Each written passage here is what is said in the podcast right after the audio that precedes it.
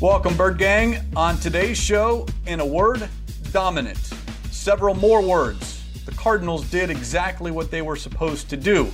This is fun, isn't it? Seven games, seven wins. It's Cardinals Cover 2, episode 485, and it starts now. Welcome to Cardinals Cover 2 with Craig Grialou and Mike Jurecki.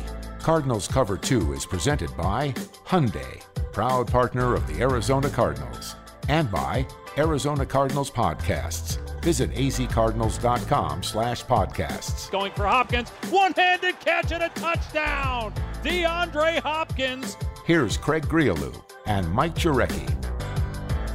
So before we go back to what happened on Sunday, we need to revisit what happened on Friday, MJ, and specifically what you said your closing remarks on that edition of Cardinals Cover 2 presented by Hyundai, proud partner of the Arizona Cardinals. You said, and I'm paraphrasing here, take care of business, no excuses. And after a little bit of a clunky start from the second quarter on, that's exactly what the Cardinals did. They took care of business in week seven. They hammered, dominated the Houston Texans 31 to 5. And Craig, when I look at it, I mean, uh, I I give Kyler Murray a lot of credit. He, uh, you know, he said they came to play. Um, they may not have the talent, and you know, those guys are willing to get a 15-yard penalty um, just to knock him down. I'm not saying to try to knock him out, but uh, and one thing about Lovie Smith, uh, that Tampa cover two, they try to keep everything in front. Um, but clearly, you know, they were able to get to Kyler Murray. The Cardinals had 13 total offensive yards in the first quarter. And now we get to the second quarter, 193 total yards. So, yeah, I mean, again, they get paid. They got their names on the back of their jerseys. Their families are watching them. There's a pride factor. And Maliek Collins, you know, he's bounced around and he, he doesn't really have a ton of sacks. I think his last sack was 2019, but it kind of like J.J. Watt, you're playing in the inside, but they clearly targeted Josh Jones. And I had the binoculars on at halftime, and he was still out there.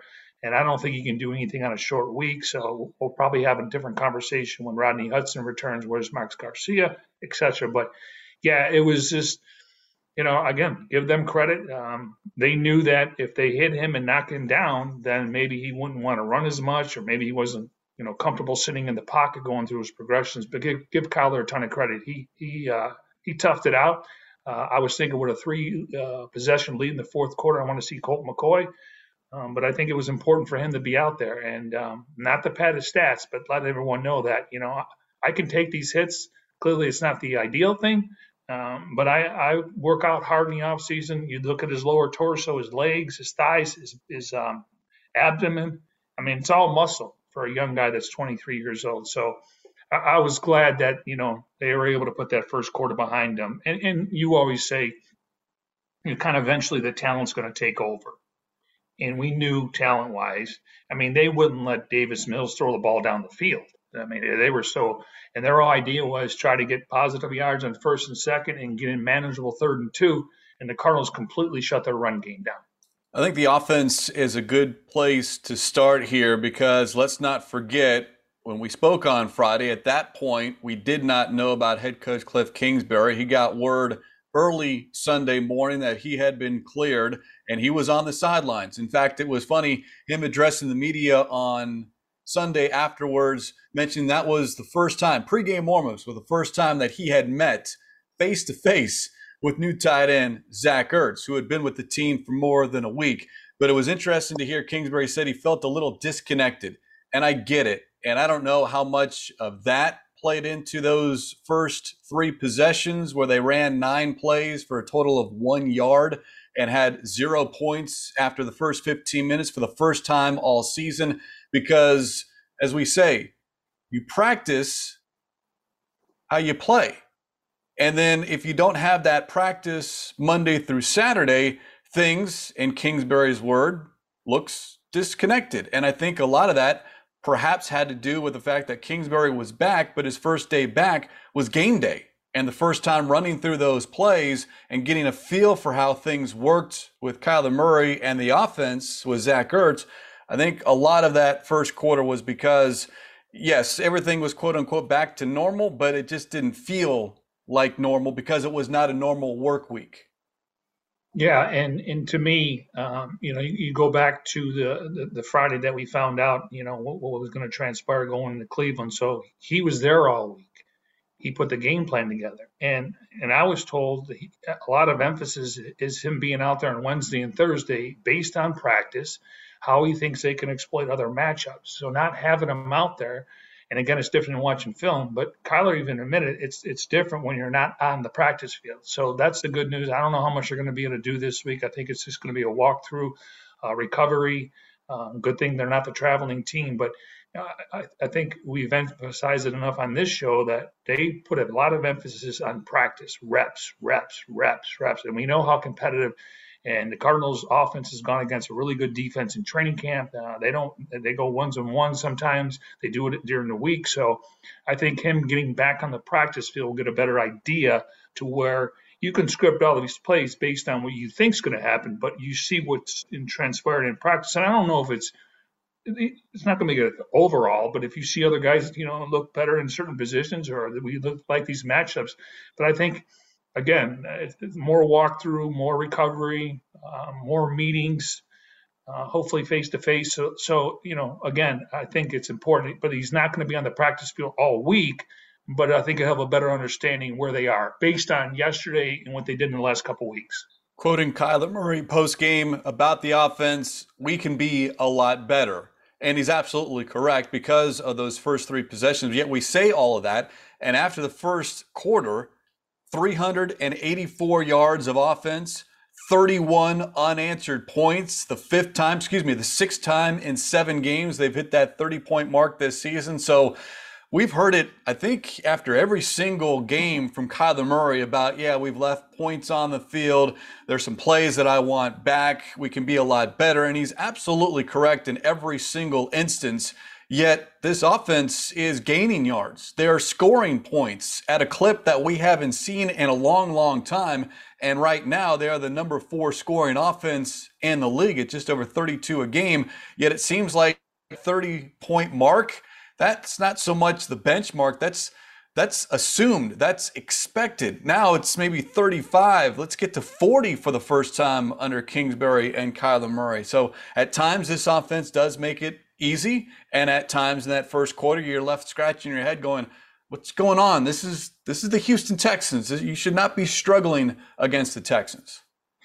And you go back to the uh, the Cleveland game when they obviously had a rush on the field for that field goal. If if Prater makes that field goal, they score 40 points. You know, but um, I have nothing against Prater. I mean, it's we're not even talking about the kicker, and you know, this guy makes pressure kicks, and yes, you don't want him kicking, you know, extra points uh, when you're in the red zone, stuff like that. But yeah, I mean, it's just I look at the roster and just upgrade, upgrade, upgrade, upgrade, upgrade, upgrade. I mean, you, go down the list. I mean, I, I am going to make a list someday and, and go through it because number two receiver, uh, number three or four receiver, number one offensive uh, center you know, you go in there, uh, Marco Wilson, you know, it's just, it's amazing how they upgraded so many different positions and, you know, with a lot of veterans um, and, and a lot of leadership. And I think that's the reason why this team has been able to keep the tunnel vision and not get ahead of themselves. Well, let's look at the offseason. The only position, in fact, there are two positions in the offseason offensively that they did not upgrade. Quarterback, as far as starter, they upgraded in the backup quarterback position and, t- and, and, tight end. They left Upgrade. that status quo until Maxx Williams got hurt. But wide receiver, they updated the they got better after DeAndre Hopkins. Running back, they got better after Chase Edmonds. And offensive line, the addition of Rodney Hudson, bringing back Kelvin Beachum. So yeah, you're right. It's the core is still there, but it's the surrounding pieces around that core that, that have made this offense as fun as it is to watch, yet also sometimes frustrating because we know that they are capable of scoring every single time they touch the football. And they did for four straight possessions there 14 play, seven play, eight play, seven play drive to really run away. At that point, it was 24 to 5 midway through the third quarter. And that point, you're like, okay, this this game's in the bag. Let's just make sure everyone gets off the field healthy. But Yeah, it, it, it's it's it, when it's clicking, there's nothing like it, and when it's not, you know, a three and out or a safety, and you're like, what's going on? But that's that's the beauty of this game because nothing's perfect on Sunday. No, and when you're running 71 plays, I mean, uh, you're going to have plenty of opportunities. You know, that's the beauty of you know them. And a lot of times they go with the up tempo. I like to call it the Murray up offense. You know, I like to see that. And you know, sometimes they scale back. But when they started that game in the first quarter, they they wanted to get those guys on their heels versus their toes, and it was quite the opposite. But yeah, uh, I can't say enough about the coaching staff. I mean, uh, this. I mean, I I go back to Arians' staff. You know, you, you had Todd Bowles um, he had some quality coaches, but he also had Amos Jones, and I stopped with Amos Jones. So this staff, to me, is better, and they've been together three years. And James Saxon, Steve Heiden, uh, Shawn Jefferson. You know, you look at, you know about Buck, we know about Billy Davis, Charlie Bullen, uh, Gregg Williams, Marcus Robertson. So, uh, I mean, and it's a little bit younger than Bruce's staff. I mean, Tom uh, Tom Moore was a, was a sounding board for Carson Palmer. He was the voice of reason. He he's seen more football than I'll ever uh, watch. So, but this they got a mixture of young and youth and coaches and a lot of experience. And so I think it, you know, these these guys are being coached up, and that's what you know our former co-host or uh, Bertrand Berry always said: Monday through Saturday, and practice like you play. And I think we're seeing that. However, last year now you know, maybe they they, they, go in the tank because you, you you know I always say at least since we've been working at it, there's going to be one dud game, and I don't know know that's going to happen now just because of the leadership and how explosive this offense can be, and when your defense is carrying it, um, doing their part, it, they're playing complementary football. They're getting something from Rondale Moore in the return game. Now, teams are obviously not kicking to them or they're directional kicking, so they use the sidelines but they're playing complementary football. They're feeding off each other. I want to get into the defense, but just as far as what we've seen as far as the script on how these games have gone, using the throw, using the pass to get a lead, and then running out the clock. At the end of the day, Kyler Murray only had 261 yards passing, and I say only because we're used to seeing him hit that 300 mark and beyond but 172 rushing yards. And that is what gets lost in this narrative through seven games when people just focus on air raid, air raid, and just spread it out four and five wide and move the ball up and down the field. But Chase Edmonds, James Conner combined 145 yards on the ground. And that late fourth quarter drive, once again, there were six running plays that took just over four minutes off the clock or they had to punt the ball back to the Texans who turned it over on downs. But I like that. I have no problem because that's what this league is, MJ. It's a passing league. You get up to three scores, and then this offense has shown the ability to change direction a little bit and morph into something else, and that is a running attack and really bleed out the clock and keep your opponent's offense off the field. And uh, if I recall, did that in the um, Titans game, did that in the Jaguars game, did that in the Rams game, um, did that in the in the Browns game, and they did it again yesterday. Now Kyler Murray career low last week, 229, but he had four touchdown passes.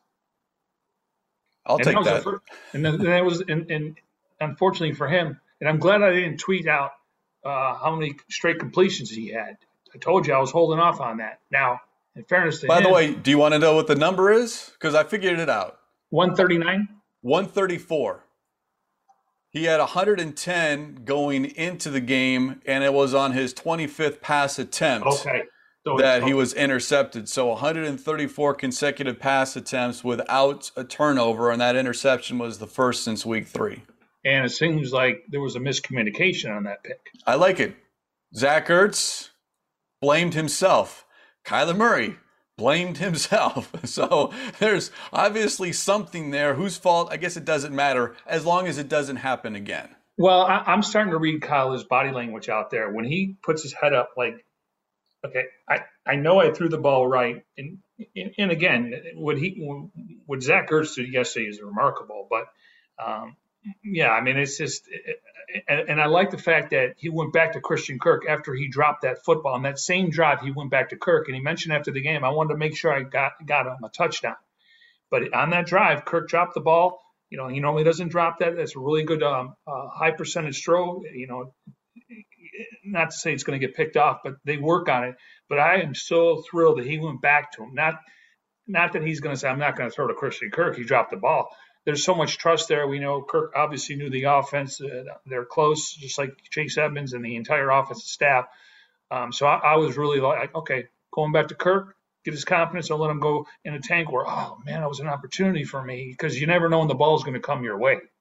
Second and 18, Kirk had it and then just flat out dropped it. So it becomes third and 18. Hopkins gets called for a false start. Now you're looking at third and 23. And then you get perhaps the best ball thrown by Kyler Murray on Sunday and maybe this entire season, dropping it over the coverage and into the awaiting arms of A.J. Green for a 41 yard gain down to the Texans' four yard line, in which Christian Kirk was able to score a few plays later. So it's amazing what this offense has done. Game ball to Cliff Kingsbury. In fact, that was owner Michael Bidwill presented a game ball to the head coach. DeAndre Hopkins with a game ball, beating his former team, and Zach Ertz with the game ball. Let's talk about him. You brought up what he was able to do. First player in NFL history to have a touchdown catch for two different teams in back to back games in a season. Remember his last game Thursday night with the Philadelphia Eagles against the Buccaneers, and now his next game. Sunday against the Texans and able to catch a touchdown and that 47 yard catch and run the longest catch or longest career touchdown for Zach Ertz and his career. And I got to admit, MJ, because as I was watching the replay on that, I'm thinking, all right, one, Ertz kind of stumbled and, and got chipped at the line of scrimmage. So Murray even mentioned afterwards that he wasn't sure if he was going to be able to to get the ball to Zach Ertz, but then catching the ball across the middle, and then the difference between a Zach Ertz and a Maxx Williams, Ertz scores. Williams, maybe not. And that's just the athleticism and a little bit more speed that Ertz has compared to Maxx Williams. Yeah, I looked up their combine times. Now we're talking years ago, right? So Zach Ertz about four six seven, uh, Maxx Williams about four seven eight. So you, you can definitely see there's a difference when it comes to catching the ball in space and then yards after catch. But that's a good point because Maxx probably would have got caught from behind, but we know he would have caught the football. Um, you know, all week, you know, I towards the end of the week, I started looking at okay. I looked at the tight end uh, the tight end position against the Texans defense, and they're ranked 31st, and they have given up the most yards, only small sample, and the most touchdowns to tight ends. And I'm like, and they've rolled three different guys out there trying to find who can do the job.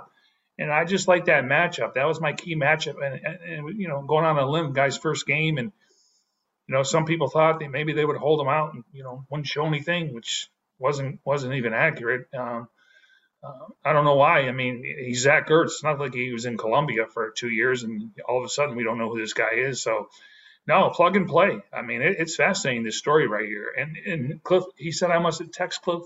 Cliff texted me over and over, and I finally got a chance to meet him. It was like, wow, we, you know, like we're lost, lost friends. We've been texting, and never really get a chance to see you. And I was told that that call came in at 6:30 a.m. Kingsbury testing negative yeah. for a second straight day. And it sounds like he, it sounds like he sent a group text out because Kyler said he knew right away that he was going to be back. Yeah, so I'm sure he was relieved. And he, I don't, I don't, I wish they had a GoPro or a camera in his house. Is he running around going, "Oh man, I'm back, I'm back"? Now, one of my observations is he needs a haircut. Well, you're quarantined for more than a week. Yeah, I can see that. Well, he I don't know if he gets it every week, but it's usually high and tight. And yesterday was the first time in a long time that he had more cabbage on the top of his head. See, those are the observations, Bird Gang, that you're not going to get anywhere else but here on Cardinals Cover 2, presented by Hyundai, proud partner of the Arizona Cardinals. I got to admit, you've got better eyesight than I do, or we're looking at different things than I was on Sunday. But uh, all right, I'll, I'll, give it to you. Well, there. we'll see what he looks like today. I don't know how he's going to squeeze in a haircut. I'm sure somebody can come to his house, but that's probably forbidden right now with COVID. I, I, but I, I know a guy that got his haircut every two weeks. I don't know if Kingsbury does it every week, but it's so tie and tight, and I'm sure it's not uh, inexpensive. So, but I did notice he had a little, little more lettuce on the top of his head. Not a bad thing. Um, he could pull it off anyway. 31 to 5 the final before we get into the defense i do want to touch on how many times kyler murray was touched sacked four times twice in the first quarter in fact there was one sack that was wiped off the board because of a roughing the passer penalty and that's that was one unfortunate that murray got hit and then two those are kind of calls that if you're on the other side of it, you're wondering what is the defender supposed to do, especially when you've got a quarterback that's, you know, under six feet tall. It's very difficult, especially when you have a wide open lane to get to the quarterback. But never good when your quarterback is flat on his back.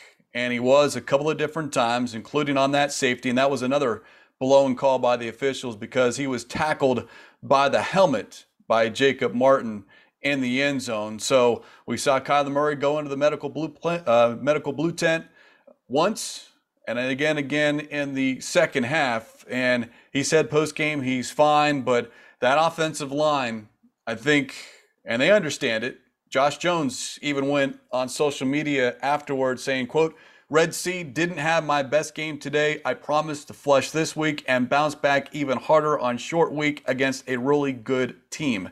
End of tweet. Up the middle and that right side seemed to be the issue for the Cardinals defending that Texans front. I just think, you know, on a short week, uh, I, I, I, had my binoculars on when they were warming up in the second half, and he was out there, and I'm thinking, all right, who's really the best option? Justin Murray's not out there. Harlow, um, and, and then you know, uh, just a more of a body guy that's just in case in a pinch. So I'm like, okay. And I know Kugler, you know, um, according to a, a viewer, he said that when he came to the sidelines, he was getting chewed out because this guy, I tweeted out that this is not the first week that he struggled. He goes, well, it's the first week. I'm like, no, this started a couple uh, weeks. Yeah. At one game, he had great game, zero pressures, and but um, on a short week, the whole idea is to get Rodney Hudson back next week. Now, what kind of shape is he in? It's not COVID, but you know he's around the team and you know obviously getting treatment. And then really, I think right guard's wide open. I, I think Max Garcia's got a chance. I don't know about Justin Murray and you know Josh Jones. I mean, again, they played 71 snaps. He played the most because maybe they want to get more reps for him.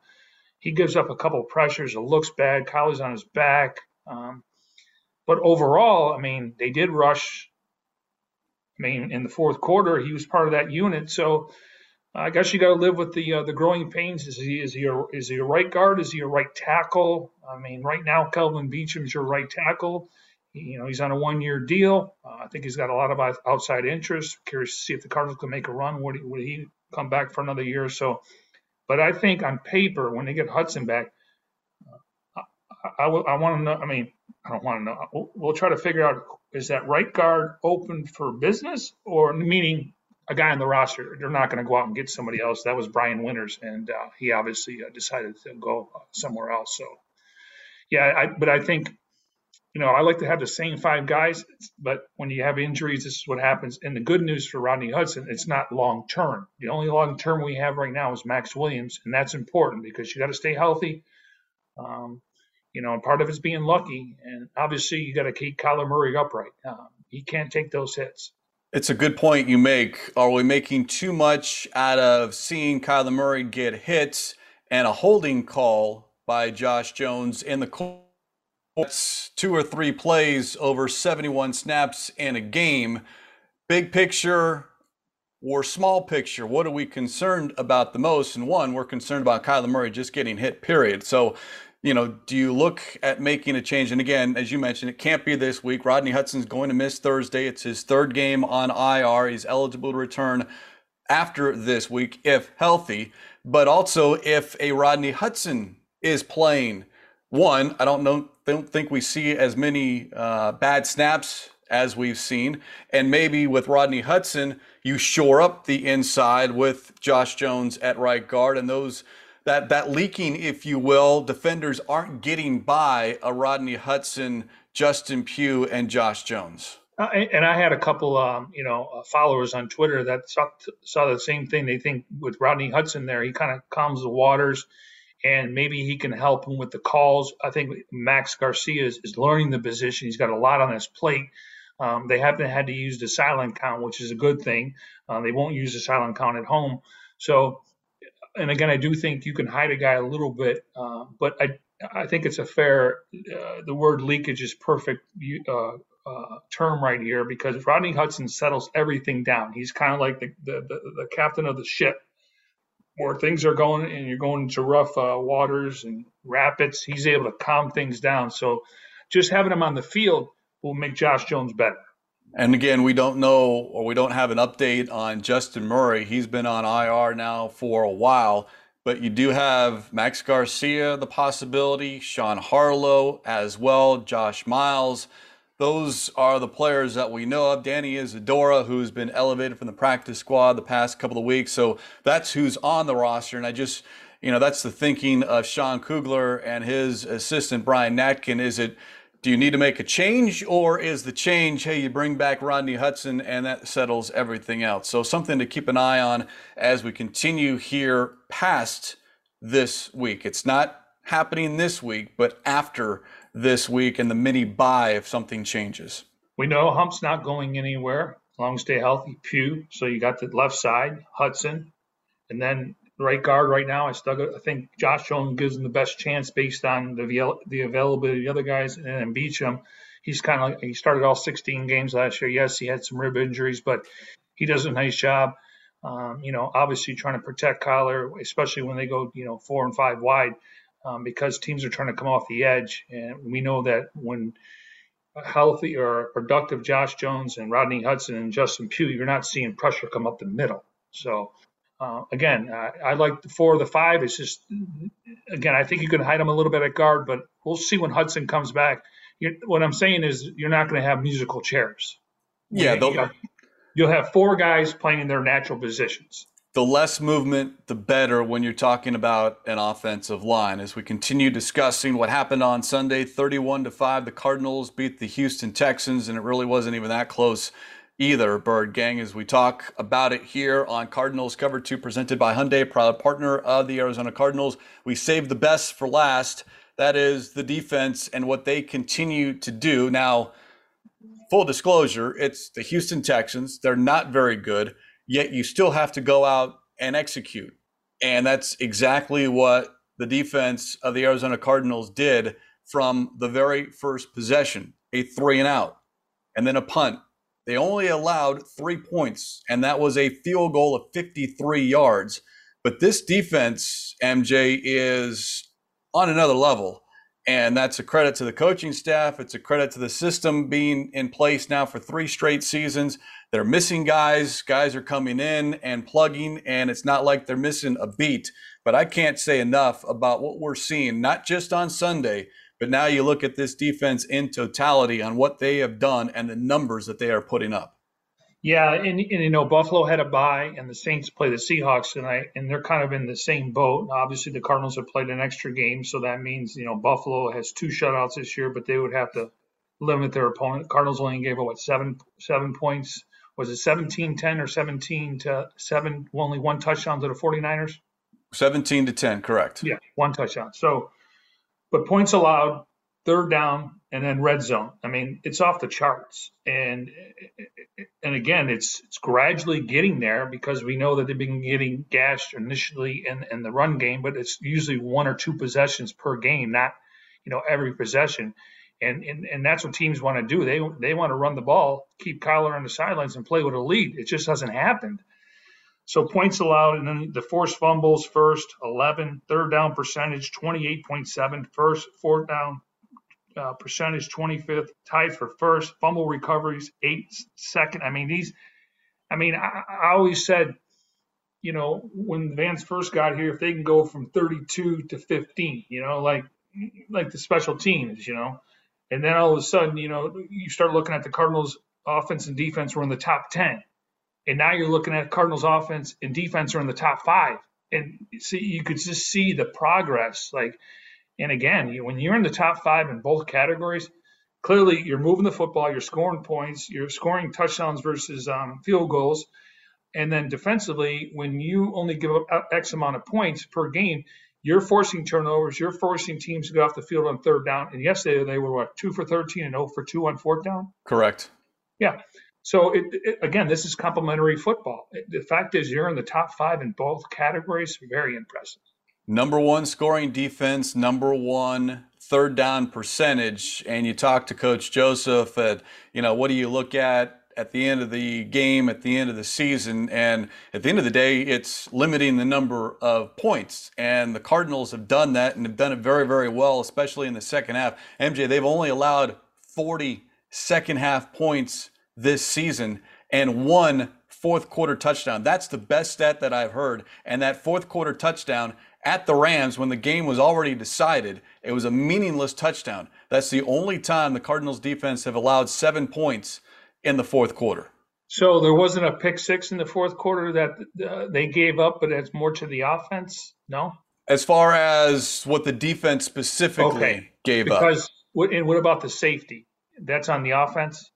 That's a good question. I don't I don't know where that I'm sure at the end of the day those 5 points get okay. totaled up and you add it to the overall okay. total, but when you're just looking at okay, when the defense was on the field, they only allowed the field goal to the Houston Texans. But so, overall, you're right. That 5 points does count against them.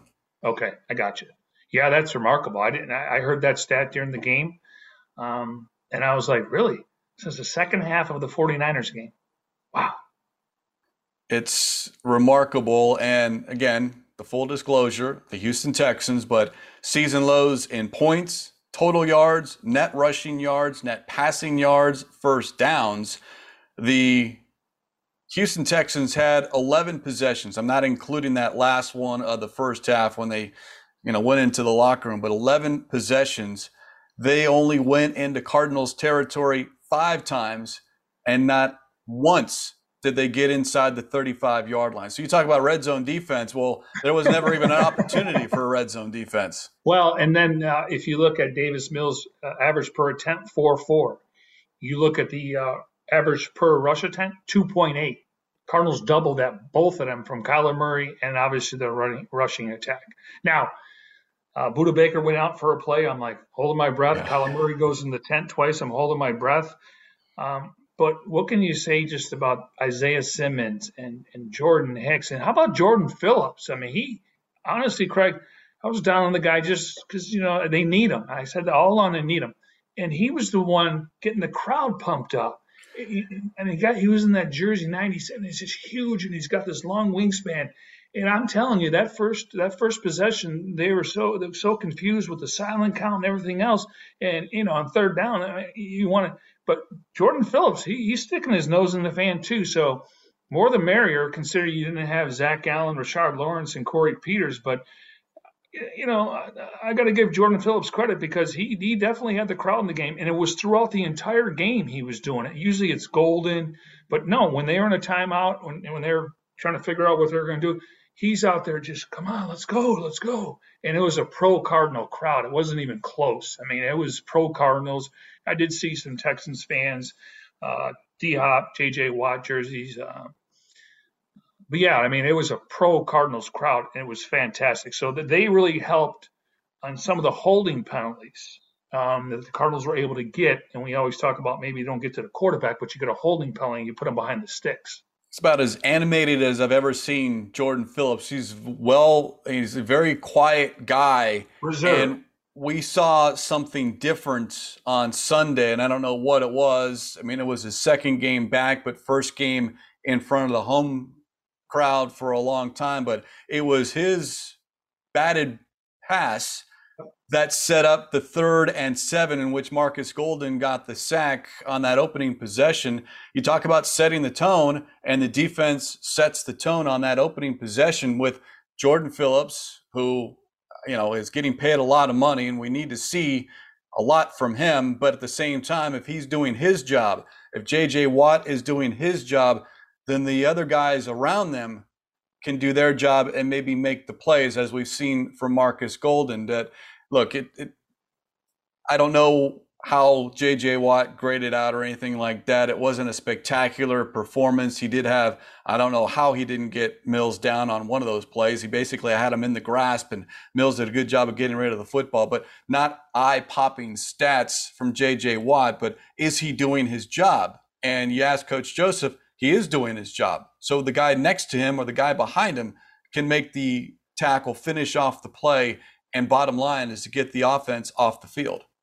Yeah, and it, uh, uh, according to people that tweeted me during the during the show, I guess Danny Amendola was jawing, um, and then I didn't like the Byron Murphy taunting penalty. You know, it's just again, it's the Texans. You cannot do that on Thursday night. He knows, and, and, and it's such a gray area. Some people think it's a joke.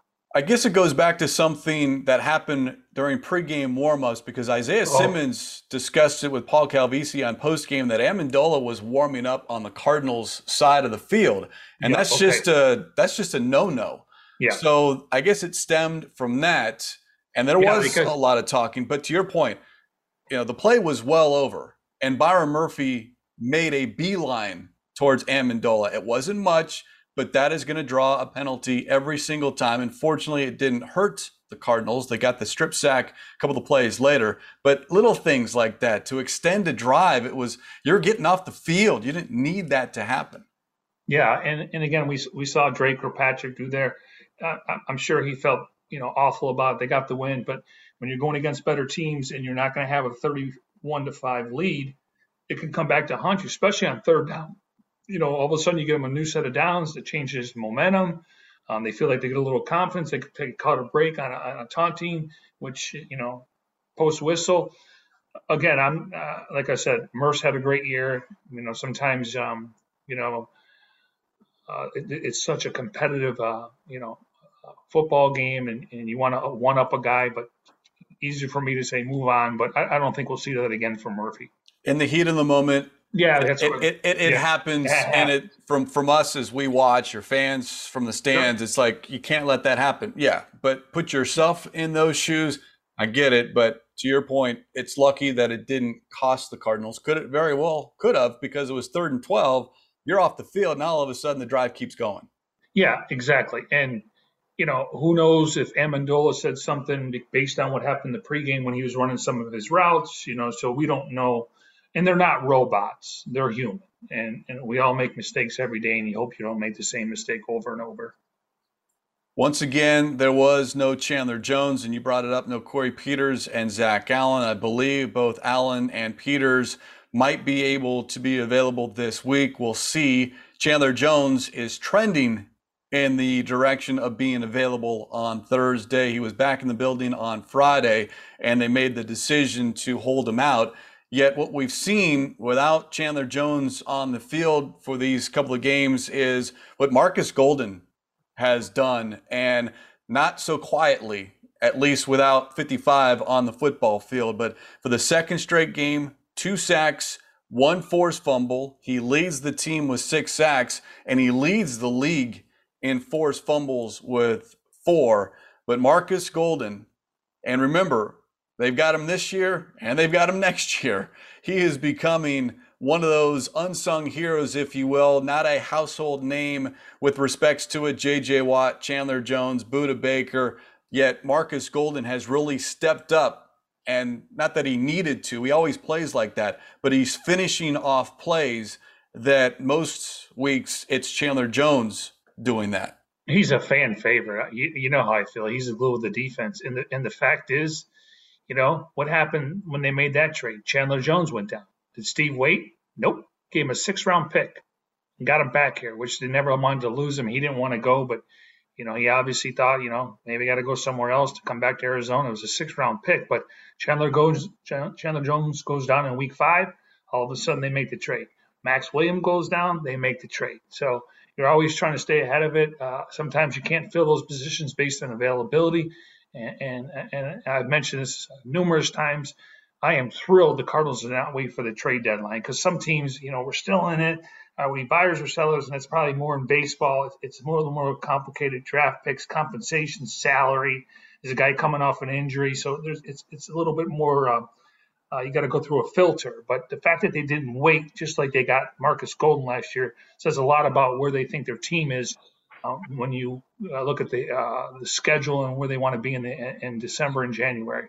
Golden in the last two games, eight tackles, four sacks, five quarterback hits, two tackles for loss, two forced fumbles, one fumble recovery. He had two sacks, three quarterback hits on Sunday, and I don't know if that's enough to warrant NFC Defensive Player of the Week honors, but someone that I certainly would hope would deserve consideration based off what he did. And again, full disclosure, yes, it's the Houston Texans, but you still have to go out and execute. And Marcus Golden has done that, and he's benefiting from a J.J. Watt inside and a Leki Fotu inside and a Michael Dogbe inside as far as opening up those rush lanes outside the tackle. You don't need to apologize. He did it. The, he did it the previous week. That's true. Yeah. I mean, yeah. I mean, we don't have to couch this. They're an NFL team. I mean, it's not our fault that the you know the quarterback obviously had off the field issues. I mean, he did it against NFL players. They get paid, so we've seen it. It's not like you know all of a sudden he went against the Texans and he's padded his stats. That was Haason Reddick last year going against the Giants, and, and Haason's having a really good year. Good for him. But yeah, I don't that's the next team on the schedule. I mean, they can't control that. So, and it's not like all of a sudden Chandler went down and he started, you know, balling. This is all when when Chandler was in. And the funny thing is, with with um, you know with COVID and injuries, it feels like they haven't had a full arsenal on defense maybe since week one. It, I mean, it's you know, and it happens with COVID and injuries, and you know, obviously Corey Peters last it's I mean I, I have to go back and go when have they been at full strength on defense and, and that's the beauty of these guys getting a ton of reps and I can't say enough about Jalen Thompson and Budda Baker the way they tackle and I hope the national media is paying attention and Isaiah Simmons you know how bullish I've been in him in his second year I mean he he had a special teams tackle he's physical man he uh, I love the way, and I, I I just think wearing that number nine, he ain't afraid of anything, and he's smart. When you listen to him talk, he said that's what, what we got the game plan from Vance, and we executed it. Where a lot of guys, oh, let's go off script. That's not happening now. With Simmons, what I see with Budda Baker because you can see Baker and they that heat-seeking missile that Dave Pasch likes to describe because you yeah. can see number three just tracking that ball carrier and it's the same with Isaiah Simmons in that number nine jersey. Yeah. The side to side, lateral movement, north south, east west. He has the ability to get to that ball carrier, and it's from that inside linebacker position, but the ability to play a number of different positions, line them up in a number of different spots on the football field. You know, there was a real struggle last year. We're not seeing that this year. He had seven tackles on Sunday, but it's just the night and day difference, a, a 180 difference between year one and year two. Him understanding, no longer thinking. He is reacting based off of his film study. And the fact that he's learned four different positions, I'm sure he can play five. I mean, at at Clemson, he played nine different positions. The only thing he didn't play is defensive tackle and, and nose tackle. So um, when you listen to him talk, he, he, he, I'm, I'm I'm impressed with his football IQ, just like I am with uh, Baker. Uh, you, you, know, you throw in some other guys that maybe we don't get. Uh, Jordan Hicks. Uh, I, am I'm impressed with their football IQ. So sometimes uh, football's been played between the ears, above the shoulders. Physicality is played obviously with the entire body. It is fun to watch, not just the offense, but this Cardinals defense, and sometimes maybe a little bit more fun defensively because how it frustrates an offense and them the inability to move the football and it's every single play. They want no yards gained or go backwards. And if it doesn't then they're all upset. So it's the motivation to not outdo themselves but they have set the bar and it's to maintain that bar that we've seen since week one. Yeah and they and they emptied the bench a little bit. We got a chance to see Deionte Thompson and Chris Banjo, and then the inside linebackers were Zaven Collins and Joe Walker. And then obviously they, they use uh, Leki and uh, and um, Michael Dogbe as, as defense. What I really liked about Vance yesterday, he showed Budda coming off the side. You know, like, oh my God, number three, because you have to ID him. I mean, you forget about the Mike linebacker. And then sometimes Budda would come from the other side and he'd make the backside tackle when they try to avoid where he's going. And that's just instincts. That's film session. And you see a lot of that from Isaiah Simmons, uh, Budda Baker, and, and, Jordan Hicks. You can see the film session these guys watch where they're not surprised. Uh, and hopefully, guys are in the right gap to make the play. And I liked what you did in that fourth quarter as far as pointing out who was on the field that we typically don't see on the field defensively. And that's what we wanted to see in this game. Get guys off the field in the second half once the game has been decided because there's a game coming up in 96 hours from the time Sunday's game ended to the time Thursday's game began. It's a little over 96 hours. So the earliest you can start your recovery process, the better. Yeah, and Dennis Gardeck was out there, you know, kind of get a little reps. Uh, I don't know if Kennard, I don't re, I know Marcus Golden, he probably played more than I thought, maybe the whole game, but I know they were kind of rotating some of the depth guys. Um, but Joe Walker was out there with Zaven. I'm like, wow, Joe Walker and Zaven. Joe Walker's been a journeyman, and now he's with Zaven and Collins. And I thought Zaven's getting better. You can see some of those hits, those tackles. I mean, he's not. It, it, like I said, let's just. We, you and I talked about give these guys an entire offseason, which he had, but Jordan Hicks just outplayed him in training camp. That wasn't the, the plan, but like Steve Keim was on 98.7 recently. He says, I want to make one thing clear. I don't tell the coaches who to play. I made that comment. Now it's on the coaching staff. And so he want because it was, well, you weren't going to let him compete. He said, that's not true. I yes, he was on the block. He admitted it, but I don't get involved in the with the when it comes to the, the, starters. That's on the coaches. That's why they hire them. So I, I think that's good clarification uh, to where they were in that.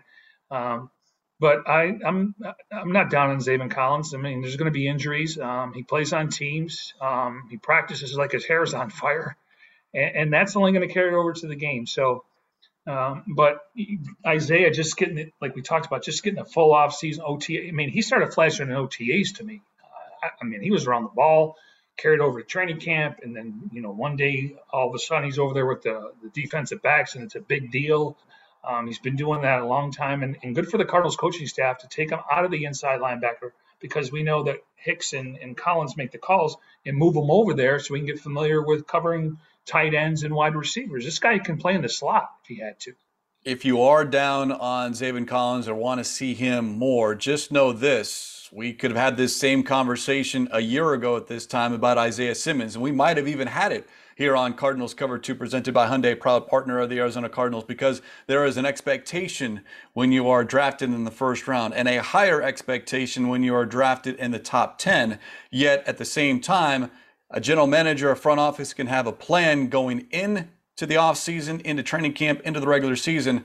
But if that plan needs to be tweaked, changed, that's on the coaches to relay the information. Hey, this player, not quite ready. We like that player. And as long as you're in the building, it doesn't matter how you got there, the best players are going to be on the football field. And that's why I give Jordan Hicks. I mean, it stood out the first couple days after the conditioning, how kind of shape he's in. And I'm thinking, I'm going to prove them wrong. They drafted a guy in the first round, and you know if they're, if they're telling me um, that the job's his, and the coaches are telling me, hey, just go out there and play its competition, and he won it. He won it fair and square. There'll be, there'll be a time and a place for Zaven Collins. Um, again, the thing is they're winning. If, if you're losing, you're oh I got to play my young guys now. That, that's that's not what they're doing, and they're trying to develop a guy while they're winning, and that's why it's important when it comes to practice um, that he gets as many reps. And when it comes to the game, uh, again, I like his mental uh, makeup. He's physical, he understands it, he's waiting his turn. And there's going to be a time in a, in a, game like last year, Isaiah gets the pick. He got the sack on, on Wilson. There's going to be a game this year, um, you know, whether it's third down or maybe on first down, he blows up a pile or something. So, again, they're, they're, they're winning and they're also trying to develop him, and it's a good thing. Winning is always much more fun. And that's all we've seen from the Arizona Cardinals through seven games. And now we'll see if it continues this week, literally in a matter of days on Thursday Night Football against a very good Green Bay Packers team. But uh, we'll get into that a little bit later. It is a shorter week, so a little bit different of a schedule for the Arizona Cardinals as well as the Green Bay Packers. But anything else, MJ, that we might have missed from Sunday or you think we covered it all. A lot of good. The one negative, the number of hits Kyler Murray has sustained, and the question marks as far as what you do at the offensive line. But other than that, once again, a well played game, offense, defense, and special teams. Yeah, the, the one thing for me is is Chase Edmonds. Um, you know, I, I know he doesn't have a touchdown, and I'm sure fantasy people are upset about that. Um, but in seven games, he has 596 total yards. He's number one in rushing, 68 carries, 397 yards, 5.8 yards a carry. Now, it does help with the 40 yard run, but when you get 67, it evens it out. He's third in receptions on the team, 27, 172, averaging 6.4 yards a catch. He is averaging 84.1 yards per game. Per game. He's serving his purpose. He's serving a role. And within this offense, that's what you want. You want guys who understand their role, not too concerned about their own individual stats, but what can I do to help the team win on Sunday? Yeah, and, and it's clear uh, James Conner is their fourth quarterback, maybe five or six left in the game. That, that preserves Edmonds, and he, you know he's doing the shoulder, and Conner runs. And when it comes to short yardage, it's Conner. I mean, it, it's pretty clear just based on the the, the third and, and, short and fourth down and the goal line. Um, no disrespect, but he, he can plow through there. I'm not saying Edmonds can't score. We know that in New York against the Giants and Jets, he took it from the 20 three different times right up the middle. Here it's a little bit different. He's good from the, the 20 to the 20. Not saying he can't catch a, a, a ball in the flat, um, but when you get down to that, that goal line in short, I'm handing off to number six. On Sunday, the Cardinals had their second best rushing total of the season 172 yards on the ground, 81 by Edmonds, 64 by Conner. And you add it all up 31 to 5. The Cardinals beat the Texans. And now the focus and the concentration is on Green Bay. So, Craig, I, I wasn't aware of this until this morning. So, you know, when you get to Thursday night football, you know, sometimes they would have division games uh, because of less travel, familiarity.